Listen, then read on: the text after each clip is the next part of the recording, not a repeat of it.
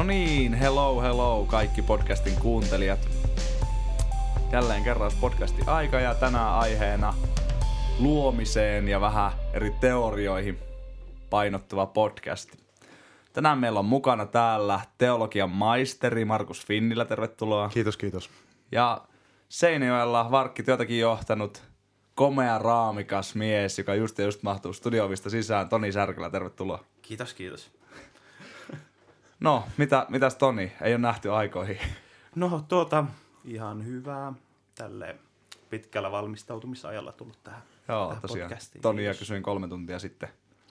Ja, Joo, ja Toni tuli. Mä uskon, että se ei ole sattumaa, vaan se on ihan hyvä, että sä oot täällä. kyllä. Ja itse asiassa mä kerron vaimollekin tästä näin, niin se sanoi, että hyvä, että podcasti, että mikä aihe. Ja sitten tota, tuumas vaan siihen, että ai, että onpa kevyt, kevyt tällainen Joo. podcastin aihe, mikä nyt onkaan. Joo. Tässä meillä on aika hyvin tämmönen kevyt ja rentouttava kolmevarttinen tulossa. Tai kauanko tämä ikinä kestääkään. Vähän lähdetään siitä liikkeelle, että mistä tänne tultiin ja miten. Markus Finnilä, ole hyvä ja avaa. Joo, nyt se ratkaistaan tässä. Joo, no siitä on tietenkin monta eri nä- näkökulmaa, että nykyisen tieteellisen käsityksen mukaan noin 14 miljardia vuotta sitten ei ollut mitään. Ja kun sanotaan, että ei mitään, niin tarkoitetaan, että ei, ei ollut sitten yhtään mitään. Ei ainetta, ei aikaa, ei tilaa, ei energiaa, kun yhtäkkiä yhtäkkiä räjähti, oli, oli kaikki mitä on. Ja tämä räjä, räjähdyksen, niin sanotun räjähdyksen, niin tämä laajenemisliike jatkuu edelleen. Universumi laajenee ja nytkin universumi on vähän suurempi kuin mitä se oli, kun me aloitettiin tämä podcast. Ja koko ajan laajenee ja laajenee. Ja tästä sitten, sitten on monenlaista tulkintaa, että, että niin tuota, itse ajattelen niin, että, että jos on alkuräjähdys, tai, niin täytyy olla myös alkuräjäyttäjä tai jonkin, jonkinlainen ö, siellä taustalla se, se tuota niin, taho, joka sen aiheutti. Ja siitä on tietysti monenlaisia näkemyksiä tästä. Raamatustakin löytyy, tuossa on heti alkuun tuommoinen luomiskertomus ekalla sivulla, mutta sitten kun käännetään sivua, niin siinä onkin heti seuraava luomiskertomus, joka meneekin ihan eri lailla. Ja se, että kummasta katsotaan, niin sekin, sekin vaikuttaa tähän kysymykseen kyllä aika paljon. Mitä tekemistä raamatulla ja tieteellä on toisten, toistensa kanssa tässä ja mistä elämä on tullut ja mitä, miten Jumala on sen luonut ja näin. Joo. Se on varmasti just näin. Toni rupeaa naurattaa jo, että heti, heti leikattiin pintaa syvemmälle niin sanotusti. Joo, justiin näin. Ja tuota, tuli esimerkiksi semmoinen kysymys, että ollaanko tässä aivan apinoita vai pitääkö Genesiksen jutut paikkansa, niin kyllä varmaan tässä nyt voidaan kuitenkin ihan sitä mieltä olla, että kyllä raamattu tot, totta on. Se, että miten sitä tulkitaan ja mitä asioita sieltä nostetaan, niin siinä on sitten monta eri tapaa. Ja siihen mä haluaisinkin Markus kysyä, että mitkä on semmoisia yleisimpiä tapoja, kun lähdetään tutkimaan luomiskertomuksia, mihin olet törmännyt? Joo, siis äh, nimenomaan kysymykseen siitä, että mikä on tieteen ja luo- luomisen suhde. Joo. vai? Joo. No kolme perusnäkemystä on kristinuskossa siitä, että, että mi- miten, tää, tää, miten tähän pisteeseen ollaan päästy ja mitä, miten raamattu ja tiede suhteutuu toisiinsa. Ja ne on nuoren maan kreationismi, vanhan maan kreationismi ja teistinen evoluutio. Nuoren maan kreationismi lähtee liikkeelle siitä, että vaikka maailma, maapallo ja maailmankaikkeus nyt tieteen nykyisen käsityksen mukaan onkin ihan hullun vanhoja, puhutaan miljardeista vuosista, niin ne ei kuitenkaan ole sitä, vaan jossakin on joku virhe. Nimittäin jotkut on laskenut raamatun tiettyjen sukuluetteloiden perusteella, että tämä, vähintäänkin tämä maapallo tai sitten koko universumi olisi noin 6000 tai maksimissaan 10 000 vuotta vanha. Ja kaikki sai alkunsa siitä, kun Jumala loi taivaan ja maan kuudessa 24-tuntisessa päivässä aivan aluksi ja sitten lepäsi seitsemäntenä päivänä ja sittenhän se homma lähtikin menemään, menemään niin päin, päin jotakin muuta, muuta sit siitä. Sitten on se, eli siis tässä, tässä näkemyksessä ei jää mitään tilaa esimerkiksi evoluutioteorialle, joka on siis näkemys siitä, että kaikki elämä on sukua toisille ja kehittynyt pikkuhiljaa ja me kaikki polveudutaan yksisoluisesta ö, sol, solusta, joka on sitten jakaantunut ja siitä on kehittynyt kalat ja kuutit ja ihmiset ja sienet ja bakteerit ja kaikki. Eli nuoremman kreationismissa tämä kiistetään, eli luetaan raamatun ekaa lukua hyvin kirjaimellisesti. Mutta sitten aivan yhtä hyväksyttävä käsitys kristinuskossa on vanhan maan kreationismi, jossa ajatellaan, että no ne luomiskertomuksen, siis raamatun ensimmäisen luomiskertomuksen luomispäivät, ne ei ole ihan kirjaimellisia 24 tunnin päiviä, vaan, vaan ne on tällaisia Jumalan päiviä, jotka voi olla pidempiä ajanjaksoja tai, tai ne on symbolisia päiviä. Mutta että aina tietyin ajoin tuossa järjestyksessä Jumala on ikään kuin puuttunut peliin ja luonut jotain uutta. Ja sitten olemassa ö, teistinen evoluutio, E- eli siis van, vanhamman kreationismissa se pointti oli se, että hyväksytään ikään kuin tieteen näkemys siitä, että kuinka vanha tämä kokonaisuus on. Teistinen evoluutio sitten on sellainen käsitys, jossa ajatellaan, että, että se kuva, minkä tiede antaa nykyisillään – siitä, että miten vaikkapa universumi on syntynyt ja ennen kaikkea miten el- elämä on kehittynyt, että, että niin alkeellisemmasta elämästä menee kohti monimutkaisuutta evoluution kautta, niin sitä pidetään ihan, ihan ok, eikä nähdä raamatun ja tämän tieteen käsityksen välillä ristiriitaa, vaan ajatellaan, että se tapa, millä Jumala elämän loi ja el- eläimiä on tänne luonut ja ihmisen on luonut, niin se on todennäköisesti mennyt aika lailla silleen kuin miten nykyinen tiede, tiede sen sanoo. Että nämä on ne kolme perusnäkemystä, nuoremman kreationismi, vanhamman kreationismi ja teistinen evoluutio. Ja kaikki on siis kristinuskon sisäisiä näkemyksiä. Kaikissa näissä uskotaan raamatun totuuteen ja kaikissa näissä uskotaan Jeesukseen ja kaikissa näissä uskotaan genesikseen, mutta tulkitaan vähän eri lailla. Kyllä, joskus tuntuu, että on semmoinen tosi kova vastakkainasettelu niin kuin perinteisen meidän varsinkin ketkä on helluntaipiiristä lähtenyt, niin se, että seitsemän päivää se oli ja siinä oli setti ja ei tämä maailma oikeasti, mä muistan joskus on katsonut uutisia, kun on jotain löydetty, että joo, tää on näin ja näin monta miljoonaa vuotta vanha juttu ja sitten, että joo, tuo ihan höpö, höpö hommia, että ei tuo tiedekin on noin pihalla, vaikka eletään tätä aikaa. Ja tavallaan on syntynyt semmoinen aika kova vastakkainasettelu joskus huomannut sen, että luomisteoria ja evoluution, evoluutioteorian välillä, että mutta onko Markus asia tosiaan näin, ja vai onko niissä niitä yhtenä, yhtenäväisiä juttuja, ja mitä ne jutut sitten voisi olla? Mä en osaa nähdä ongelmaa, ongelmaa niin ö, tie, tieteen ja raamatun välillä, kun ymmärretään, että, että näillä on molemmilla eri, eri tarkoitus. Ja kun ymmärretään se, että tiede on likiarvo, se on tämän hetken mm. näkemys. Ja sadan vuoden päästä tieteessä tuskin ajatellaan just sillä lailla kuin tänä päivänä. Että se semmoinen perusajatus, että mennään kohti kohti alkeellisemmasta, kohti monimutkaista, niin se on yhteinen raamatun e- ekan luomiskertomuksen kanssa. kanssa. Mä, mä en osaa nähdä siinä mitään ongelmaa, että noissa kaikissa teorioissa, kolmessa teoriassa, tulkintamallissa on omat ongelmansa ja omat vahvuutensa, että, että se sitten pitää tarkasti raamattua tutkimalla ja, ja sitten tarkasti tiedettä tekemällä selvittää, että mikä niistä kenties pitää parhaiten paikkansa. Mä, mä itse en, en osaa siitä tehdä nyt mitään ongelmaa.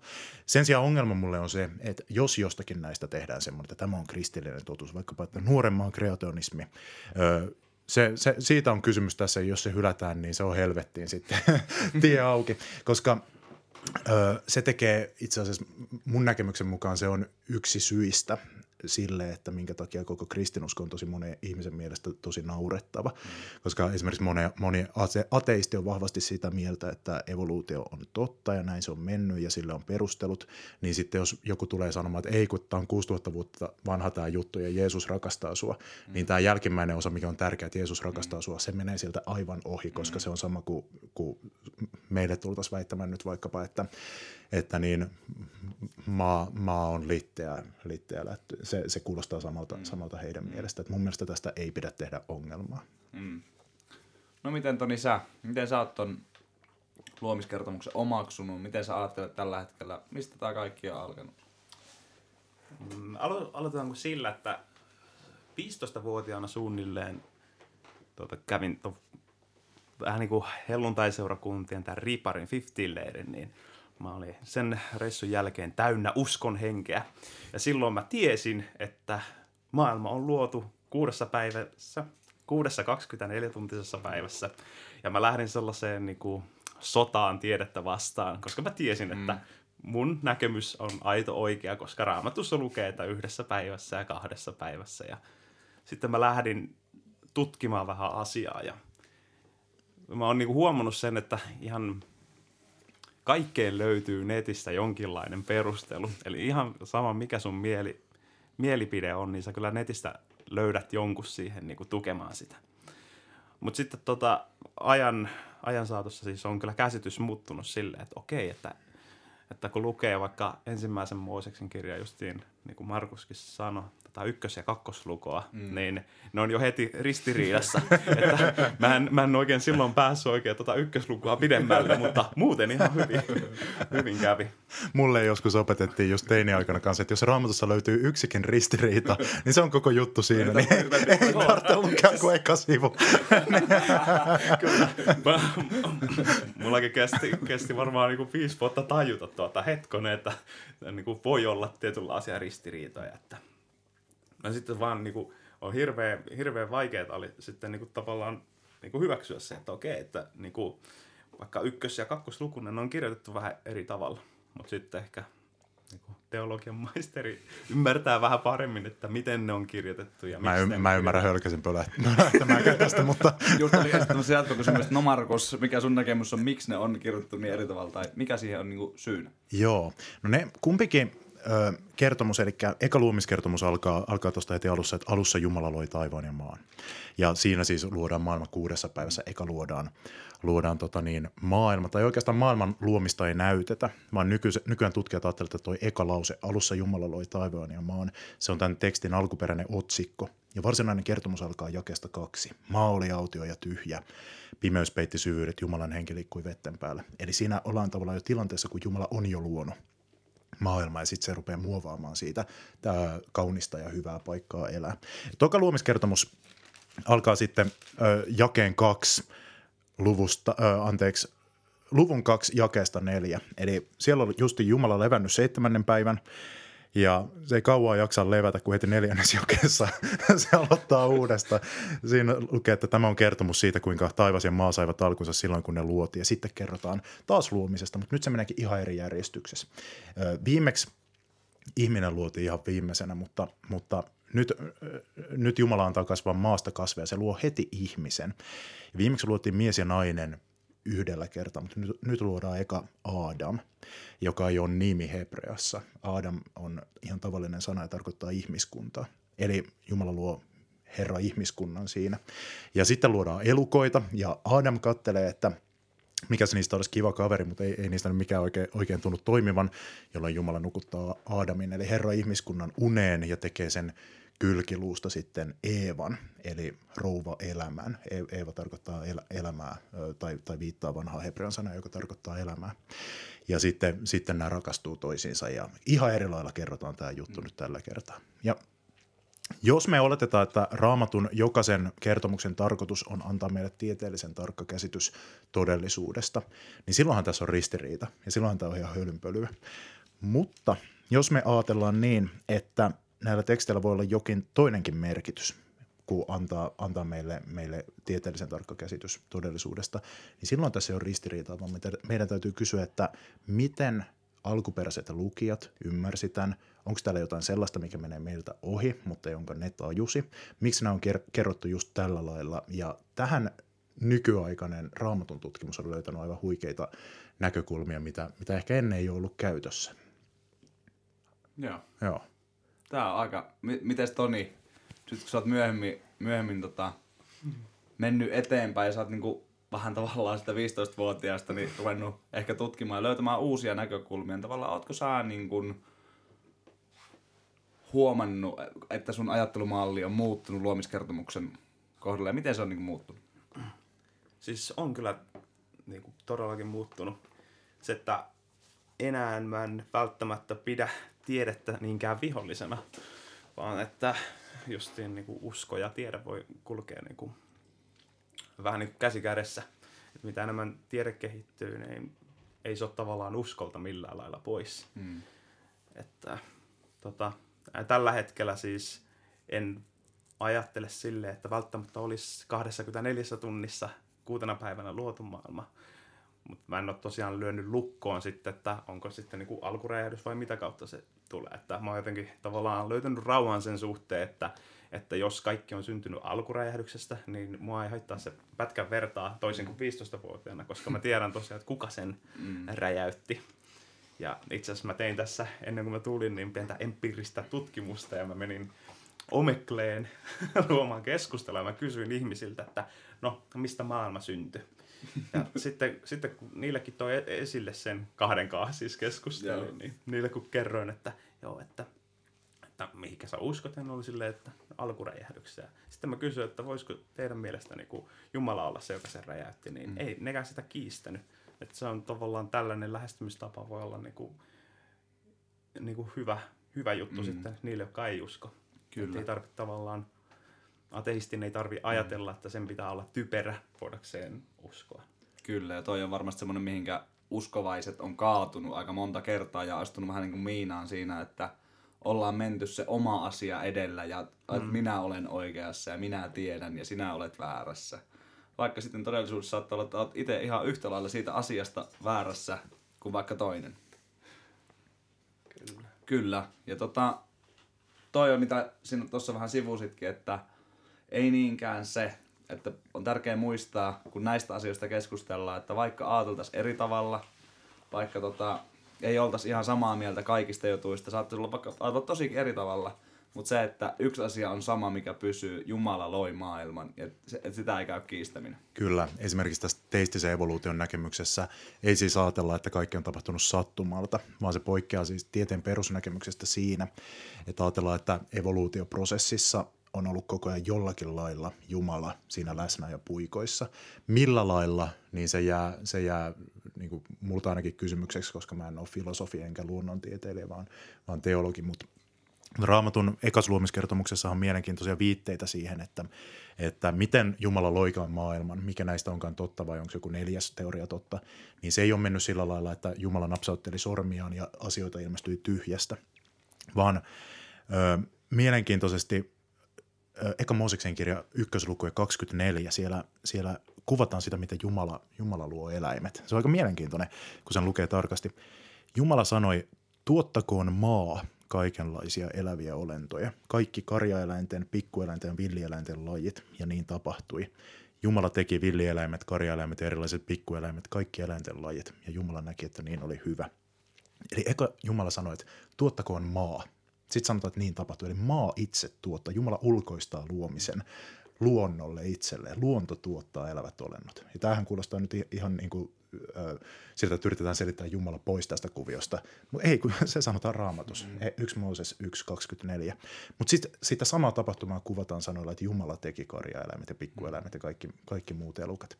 Eli jollakin lailla Jumala on käyttänyt luonnonvoimia, on antanut niille luvan luoda hänen ohjauksessaan eläinten tämän lajikirjon, mikä me nyt nähdään. Mikä on aika, aika mielenkiintoinen juttu, mikä monelta menee ohi.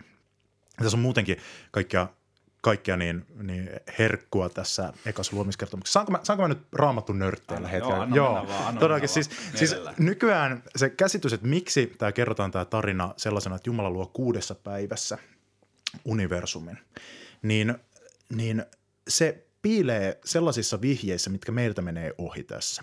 Ensinnäkin, kun muinaisen maailman ihminen lähti tätä lukemaan – se luki, että alussa Jumala loi taivaan maan, niin sä ajattelit, no niin, nyt tulee hyvä juttu. Mä, mä tiedän tämän jutun. Nimittäin muissa lähi kansan luomiskertomuksissa se lähti liikkeelle siitä, että eka on kaos meri. meri meressä, meri on semmoisen kaauksen vallassa ja siellä on sitten semmoisia lohikäärmeitä tai yksi lohikäärme.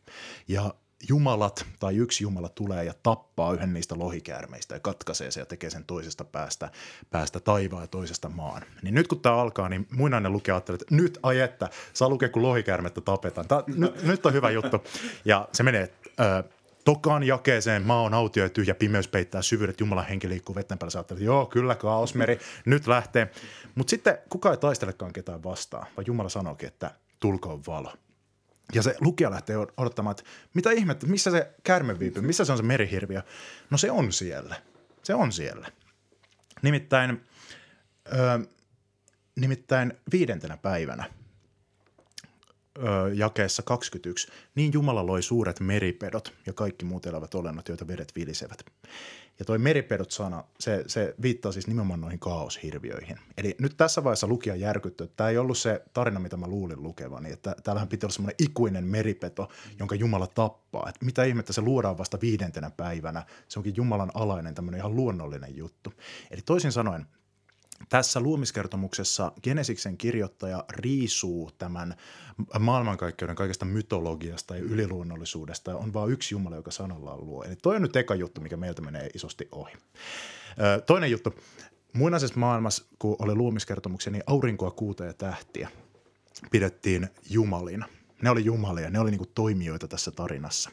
Ne luodaan tällä neljäntenä päivänä ja tämäkin on mielenkiintoista, mitä niille tehdään. Jumala sanoi, tulkoon valoja taivaankanteen erottamaan päivän yöstä ja niin edelleen. Ja Jumala teki kaksi suurta valoa, suuremman hallitsemaan päivää ja pienemmän hallitsemaan yötä, sekä tähdet. Nyt on mielenkiintoista, että aurinko ja kuuta ei mainita. Kaikki tietää, että niistä puhutaan, mutta Jumala luo kaksi suurta valoa.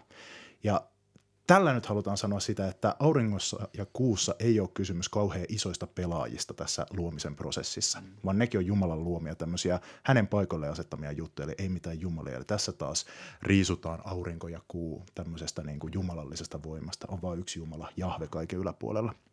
Ja tämä kuuden päivän keissi, niin kuin muinaismaailman lukija lähi lukee tätä eteenpäin, niin se alkaa aavistella tässä jotain pikkuja, että, että hetkinen, ö, ekat kolme päivää Jumala luo erilaisia tiloja. Ekana päivänä Jumala luo pimeän ajan ja valoisan ajan, jotka on tämmöisiä tiloja ajassa. Tätä tarkoittaa valo ja pimeys. Tokana päivänä Jumalan kerrotaan luovan ö, taivas ja taivaan ja meren ja niiden välille kaartuva kansi. Tuon ajan käsityksen mukaan oli tämmöinen kova taivaan kansi, eli tässä käytetään sen ajan kieltä. Siinä taas luodaan kaksi tilaa, taivas ja meri. Ja kolmantena päivänä luodaan vihanta maa. Ja sitten päivät 4-6 Jumala alkaa täyttää näitä tiloja samassa järjestyksessä asukkailla. Eli kun ekana päivänä luotiin pimeys ja valo, pimeä ja valoisa aika, niin nyt Jumala laittaa pimeälle ajalle kuun ja tähdet ja valoisalle ajalle auringon. Ja tässä vaiheessa muinaismaailman lukijalla syttyy lamppu päällä tai öljylamppu pään päällä, mikä meillä ei syty vielä. Me ajatellaan, että mitä ihmettä tässä tapahtuu. Miksi aurinko luodaan vasta näin myöhäisessä vaiheessa, kun maapallokin on jo olemassa. Että eihän se näin mene. Mutta siitä ei olekaan kysymys. No seuraavana päivänä, viidentenä päivänä, kun kakkospäivänä luotiin meri ja taivas, niin nyt Jumala luo samana päivänä linnut ja kalat ja ne örkit sinne, ne hirviöt sinne mereen. Eli täyttää taas ne tilat asukkailla. Ja kuudentena päivänä Jumala luo maaeläimet sinne vihannalle maalle. Ja tässä viitataan todennäköisesti muinaisen lähi temppelin vihkiseremoniaan. Meillä on tiettyjä viitteitä siitä, että kun rakennettiin temppeli jollekin Jumalalle, missä tahansa lähi kulttuurista kautta uskonnossa, niin se koostui ensinnäkin kolmesta tilasta. Ja seitsemän päivän aikana vihittiin uusi temppeli käyttöön. Eli eka rakennettiin sisäpiha, iso tila, ykköspäivänä se vihittiin käyttöön. Tokana päivänä vihittiin käyttöön sisäpihan sisällä oleva ö, pyhempi tila nimeltä pyhä, ja kolmantena päivänä vihittiin ö, käyttöön kaikkein pyhin, joka oli vielä sen pyhän sisällä. Eli kolme ekaa päivää luotiin tiloja. Ja sitten päivät 4-6, niin meillä on viitteitä, että niinä päivänä sitten papisto valtuutettiin toimimaan näillä tiloilla. Että viiden, äh, neljäntenä päivänä esipihan papisto, viidentenä päivänä pyhä papisto ja kuudentena päivänä kaikkein pyhimpään meni ylipappi. Ja sitten tulee jotain, mikä ratkaisee tämän lopullisesti. Nimittäin kuudentena päivänä Jumala tekee jotain muuta. Se luo ihmisen omaksi kuvakseen. Ja tässä vaiheessa muinaisen maailman ihminen on sillä, että kyllä, temppelistä on kysymys. Nimittäin vi- viimeisenä päivänä, kuudentena päivänä, kaikkein pyhimpään kannettiin sen Jumalan kuva, jonka temppeli se oli. Edustamaan sitä Jumalaa, tuomaan sitä siunausta niille papeille ja pappien kautta ympäröivään kansaan ja toisaalta vastaanottamaan näiden ihmisten rukouksia ja välittämään sitä sille Jumalalle. Mm. Eli mitä tässä halutaan sanoa on, että tämä luomakunta on ikään kuin Jumalan temppeli ja me ollaan Jumalan kuva. Ja se tarkoittaa siis sitä, että meillä on tehtävä A. Ö, välittää tämän luomakunnan rukous ja ylistys Jumalalle. Eli sanoittaa se ylistys, mitä vaikka nämä tähdet ja eläimet ja kaikki omalla olemuksella Jumalalle välittää meidän rukouksen ja Jumalan palveluksen kautta. Ja B, siunata tätä luomakuntaa, pitää siitä huolta, eli viljellä ja varjella sitä, niin kuin tuon Jumalan kuvan sieltä kaikkein pyhimmästä ajateltiin tekevän. Eli tästä siinä on kysymys. Ja seitsemäntenä päivänä Jumala lepäsi. Eli seitsemäntenä päivänä, kun se temppeli oli vihitty käyttöön ja papisto oli duunissa, niin, niin ajatus oli se, että sitten se temppeli on niin kuin toiminnassa. Ja tämä on se ö, johtava teoria tällä hetkellä ekasta luomiskertomuksesta, mikä räjäyttää mun tajuntani, kun mä mietin sitä. Ja toka luomiskertomus puhuu jostain ihan muusta sitten. sitten. Kyllä, siis tämä nyt räjäytti mulla, mulla jonkun verran tajuntaa. Että Joo, ja mä olin siis justiin sanomassa tota samaa kuin Markus, mutta se ehti vähän tota aikaisemmin. Että... Olisiko sulla jotain lisättävää tuohon? Joo, tota, sanotaanko, että tämä teologia puoli on ehkä tuon Finnillä heiniä. Mä sanon vielä yhden, yhden pointin tuosta kakkoskertomuksesta, no. ennen kuin mä unohdan sen. Eli siihenkin liittyy tiettyjä teorioita, mutta se olennainen siinä nyt on se, että se on kertomus, jota on käytetty paljon ö, naisten alistamiseen, koska naiset on vaan kylkiluita, ne, ne luotiin myöhemmin, mikä, mikä on ihan täysin järjetöntä. ihan hullu, hullu, hullu väite. Juutalaiset rabbit selitti tätä kertomusta siten, että Jumala loi naisen miehen kylkiluusta – siitä syystä, että jos hän olisi luonut naisen miehen päästä, niin nainen olisi miehen yläpuolella.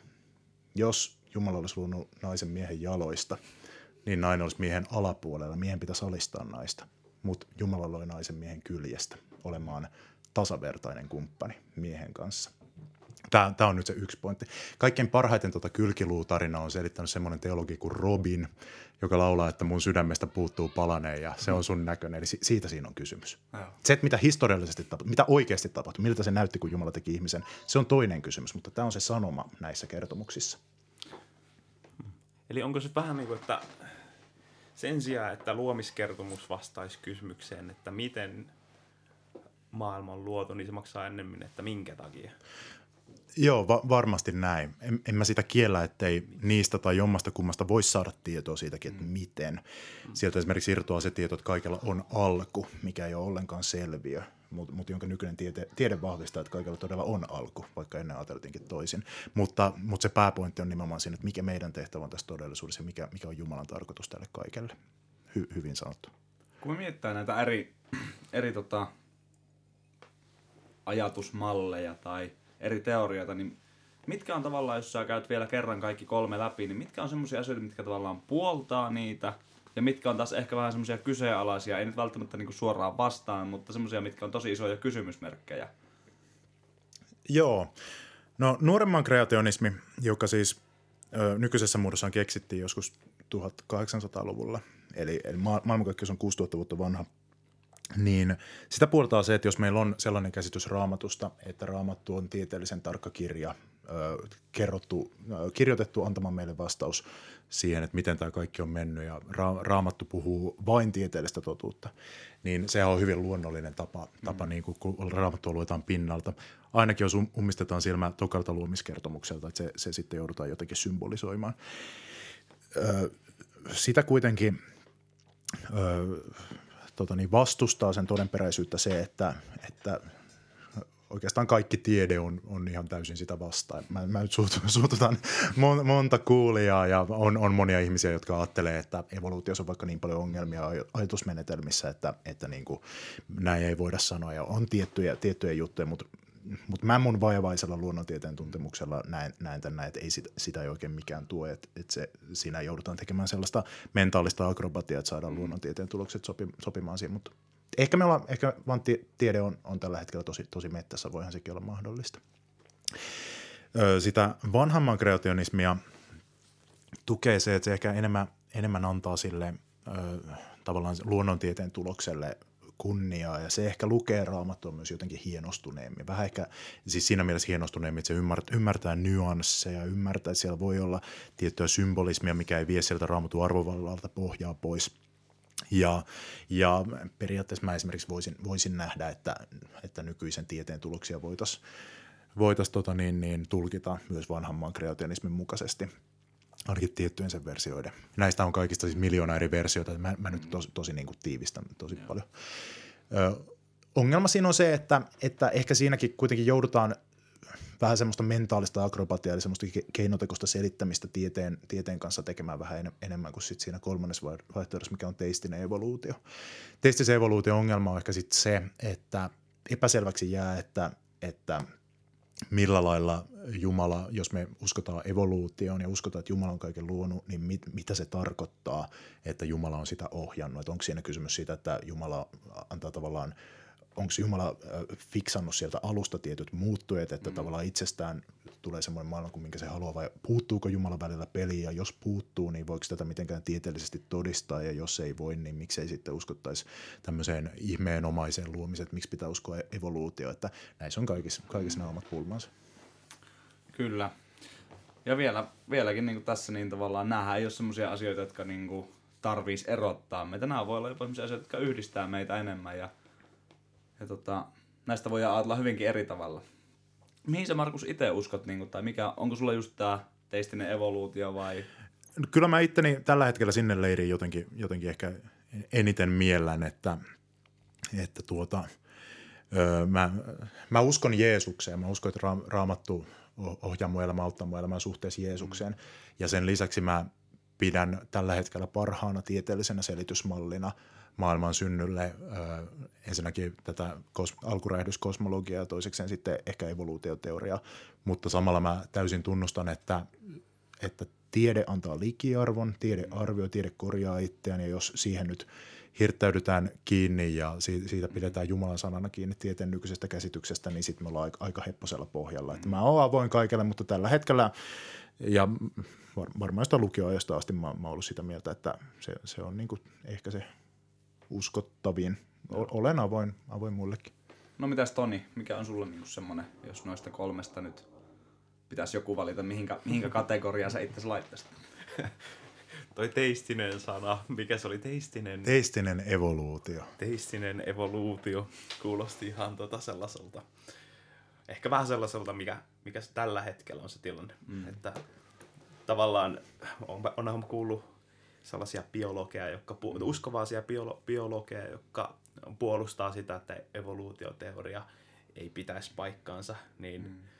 mä oon käynyt lukiossa biologian ykkösen, kakkosen ja kolmosen, että tota, mun tietämys ei, ei ole millään tasolla, että voisi käydä mi- minkäänlaisen väittelyyn tuosta mm. noin. Mutta se, että mulle on ehkä tärkeämpää sitten se, että mä en tee niin kuin näistä asioista mitään estettä, niin kuin, keskustelee vaikka ei-uskovaisten kanssa tai sitten uskovaisten kanssa. Nimenomaan. Tämä on se tär- tärkeää, että mun, mun mielestä siitä esimerkiksi kun apologetiikkaa, uskon järkiperäistä puolustamista harjoitetaan, mun mielestä siinä ei ikinä pitäisi lähteä vastustamaan evoluutiota, koska siinä tehdään pahimmillaan aivan turha este jonkun ihmisen pelastukselle. Mm. Se, se, että se juttuu kiinni siihen, että no en mä nyt voi evoluutiota hylätä. Et jos se todella on niin, että evoluutio ei ole totta ja se on hirveän tärkeä juttu, niin kyllä mä uskon, että sit pyhä henki hänet vakuuttaa siitä. Mm. Uskon, että mutkin vielä vakuuttaa. Ja Särkään Tonikin vakuuttaa vielä, vielä jonakin päivänä siitä. Mehän ollaan nyt, nyt ihan, ihan täydessä vähemmistössä esimerkiksi hell- helluntailaisuudessa tässä, että helluntailaisuus mm. perinteisesti menee, menee kreationistisella linjalla. Eli jos mun pitäisi veikata, niin se vanhan maan kreationismi on varmaan se yleisin näkemys tällä hetkellä helluntai-liikkeessä. Ja tietyllä tapaa mä itteni, itteni lasken jollain tapaa siihen kanssa. Tietysti nyt kun on tässä ollut täällä Seiniolla seurakunnassa mukaan, niin on totta kai ruvennut vähän tutkimaan ja katsomaan, että mikä se olisi. Että ei mulla nyt vielä semmoista, enkä mä muutenkaan halua asettaa ylipäätään elämässä ihan sairaan jyrkkää linjaa niin tämmöisiin asioihin. Nämä on kuitenkin niin isoja juttuja. Ja sitten vaikka on kyseessä iso ja tosi tärkeä asia, niin se ei ole silti se ykköspointti siellä, vaan ykköspointti on se, että Jumala ra- rakastaa mua ja Jeesus kuoli mun syntien puolesta tavallaan sieltä. Jälleen kerran, niin Kyllä. kuin Markus sanoi, niin Jeesus keskeinen elämä. Ja että se on se, miksi sä haluat. Ja nämä muut on mu- tukevia asioita ja tosi tärkeitä siellä. Hmm. Mutta tässäkin porukas meillä on jo eri tavalla ajattelevia, mutta vielä ollaan ihan sovussa ja varmaan tämän jälkeenkin. Mutta tosiaan kun niitä on näitä erilaisia teorioita, näitä on niin kuin satoja. Näitä on tosi paljon. Mä oon joskus Perhon Pekan kanssa jutellut ja mä kuulin niin kuin mitä Amerikassa on yleisimpiä, niin se on tosi hullujakin juttua. Niin tavallaan kun lähtee selvittämään ja etsimään tämmöisiä niin kuin, haluaa vaikka tietää, haluaa ottaa niin kuin selvää, että mihinkä itse haluaisi uskoa tai minkä haluaa omaksua, niin onko jotain semmoisia asioita, mitä teille tulee mieleen, että mitä pitää muistaa siinä, kun lähtee, tai mitä vaaroja siihen saattaa liittyä, jos lähtee niin kuin tutkimaan, ja voiko siinä mennä harhaan? No yksi on se, että on tosi helppo sekoittaa toisiinsa raamatun sana ja oma tulkinta raamatusta. Se, että joku toinen lukee ja ymmärtää raamattua eri lailla kuin minä, ei tarkoita, että hän, hän ei olisi hyvä uskova tai että, että hän ei kunnioittaisi raamatun arvovaltaa, mm. vaan, vaan siellä omasta taustastaan käsin kaikki lukee ja voidaan tulla ihan perustellusti eri, eri näkemyksiä. Et kannattaa pysyä nöyränä, nöyränä siitä, että ensinnäkin toiset voi olla ihan perustellusti eri mieltä kuin minä, ja toisaalta minä voin olla ihan väärässä, mm. että en tee, en tee itsestäni liian, liian korkea auktoriteettia ja paavia tässä kysymyksessä. Joo. Mitäs Toni. Niin. niin.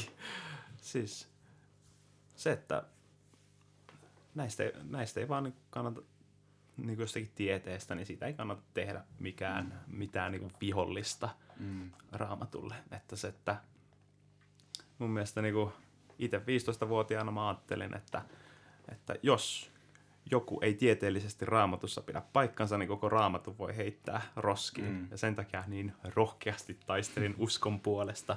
Mutta sitten tosiaan se, niin kuin tuota, Finnillä Markus tuossa sanoi, että se raamatun tulkinta voi olla erilainen. Ennen 15-vuotiaana mä en tiennyt, että niitä voi tulkita eri lailla, kun siinähän se selkeästi lukee, mm. mitä siinä lukee. Kyllä.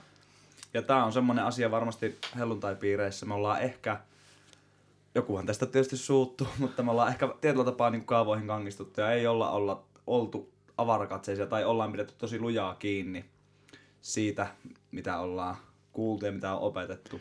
Joo, mä näen sen hyvänäkin asiana, mm. että, että semmoinen oikeanlainen konservatiivisuus, koska siis kaikenlaisia uusia oppeja ja, mm. ja opetuksia ja tulkintoja tulee kaiken aikaa, niin niihin ei kaikki voi lähteä mukaan. Et, että, että niin muut, muutama vuosikymmen kannattaa, kannattaa tämmöisen nä- näinkin tota niin, kalkkeutuneen kirkkokunnan miettiä, miettiä niitä juttuja ennen kuin lähtee jonkin mukaan, niin mm. eipä tule lähettyä sitten mihinkään höl, hölmöyksiin. Että. Kyllä, ja nimenomaan se, että kuitenkin totuus tiedetään, Jumala loi maailman. Loiko se sen kuudessa päivässä vai loiko sen Jumalle on yksi päivä kuin tuhat vuotta, tuhat vuotta kuin yksi päivä periaatteella yhden tekevää kuin se, että mihin me uskotaan, että Jumala todella loi sen. Se, että miten sen teki, niin se ei varmaan meille ko- koskaan niin kuin absoluutti, absoluuttisella tasolla niin kuin aukene, mutta se, että Jumala on tämän kaiken takana, niin on se tärkeämpi juttu. Kyllä. Sitten on tullut muutamia kysymyksiä vielä esimerkiksi dinosauruksista. Mitä sä Markus ajattelet, mihinkä, oliko dinosauruksia siitä tiet- tieteellisiä todisteita on ja mihinkä ne on kadonnut? Missä ne on? To, to, Toni, sähän olet sitä lukion biologiaa lukenut. Oi että. No, nyt kun lähdetään tälle biologian linjalle, niin tota, siis silloin 15 kesänä, 15 kesäisenä mä selvitin justiin vähän tälle, että, että okei, että jos maailma on 10 000 vuotta vanha, niin mihinkä mahtuu dinosaurukset. Ja sitten se oli aina hauska löytää sellaisia niin kuin erilaisia teorioita. Eli joku teoria oli sille, että, että, että sanotaanko, että kun tuo nyt tuli pikku ajatuskatko.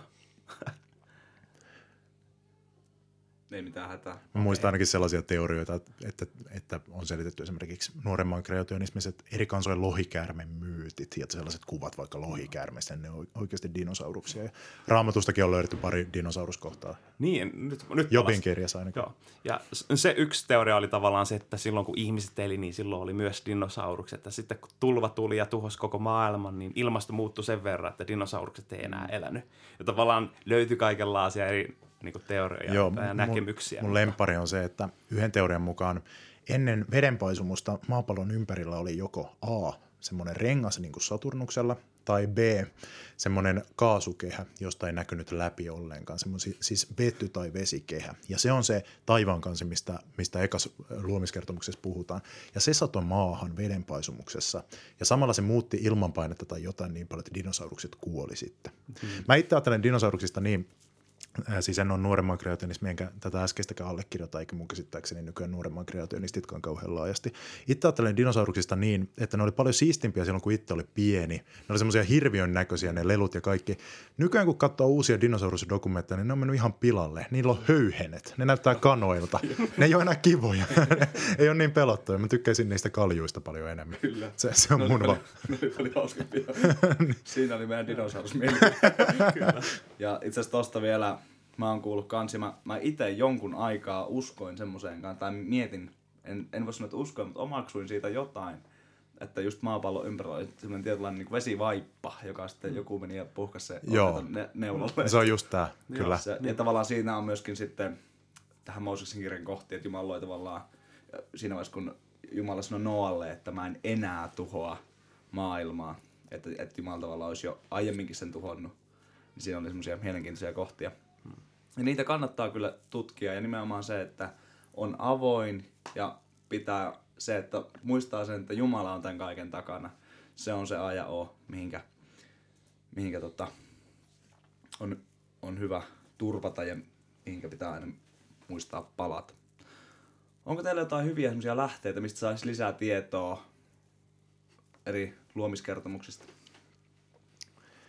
No jos halutaan ihan raamatututkimuksen linjalle mennä, niin ö, semmoinen raamatun tutkija kuin John Walton, John Walton, on kirjoittanut monta, monta loistavaa teosta ensimmäisestä Mooseksen kirjasta, että Amazonin kirjoittaa John Walton. Ei valitettavasti löydy suomeksi, mutta, mutta löytyypä kuitenkin. Suome, Suomessa kauheasti ei ole hyviä, hyviä niin kuin tästä mun kannattamasta perspektiivistä kir- kirjoitettu, mutta Eero Junkkaalan kirja Alussa Jumala loi. Jos kreationistista kirjallisuutta haluaa, haluaa lukea, niin lääkäri Pekka Reinikainen on semmoinen Suomen kreationismin grand old man, joka, joka on siitä aiheesta kirjoittanut paljon kirjoja kiertää ympäri Suomea esitelmäimässä omaa näkemystänsä. Joo. Ja nämä on semmoisia asioita varmasti, missä myöskin seurakunnan ja on hyvä keskustella porukalla ja varmasti netistä löytyy tietoa kanssa. Kyllä. Ja tuota, onko teillä vielä jotakin mietteitä liittyen luomiskertomukseen tai jotain, mitä haluaisitte vielä jakaa? Voidaan ottaa ihan pieni hiljainen hetki, jos on. Joo. Muistakaa kaikki, että olette Jumalan kuvia, tarkoitus ö, tuoda luomakunnan ylistys Jumalan luokse sanallisesti ja toiminnalla ja tarkoitus siunata tätä luomakuntaa Jumalan kuvina, tuoda Jumalan siunaus tälle ympäröivälle todellisuudelle. Kyllä. No, olin justiin sanomassa tota samaa, mutta tota, Mar- Markus ehti, Markus ehti ennäksi, mutta Joo. ei. Olisi jotain lisättävää siihen? lisättävä. Rakastetaan toisiamme. Aamen. Kyllä. Tähän on hyvä päättää. Kiitos Toni Särkelä ja kiitos Ma- Markus Finnillä. Oli ilo teidän kanssa tehdä tätä podcastia ja avata omiakin silmiä jälleen yhä enemmän. Ja sulle kuulija, jos sä jäit miettimään näitä juttuja, niin ota rohkeutta, ota rohkeutta ja ota yhteyttä rohkeasti sun seurakunnan paimeniin ja varmasti sua osataan sitten auttaa ja opastaa, jos haluat ottaa näistä asioista selvää. Tämä oli Ilta-podcast ja ei muuta kuin seuraavaan podcastiin. Kiitoksia.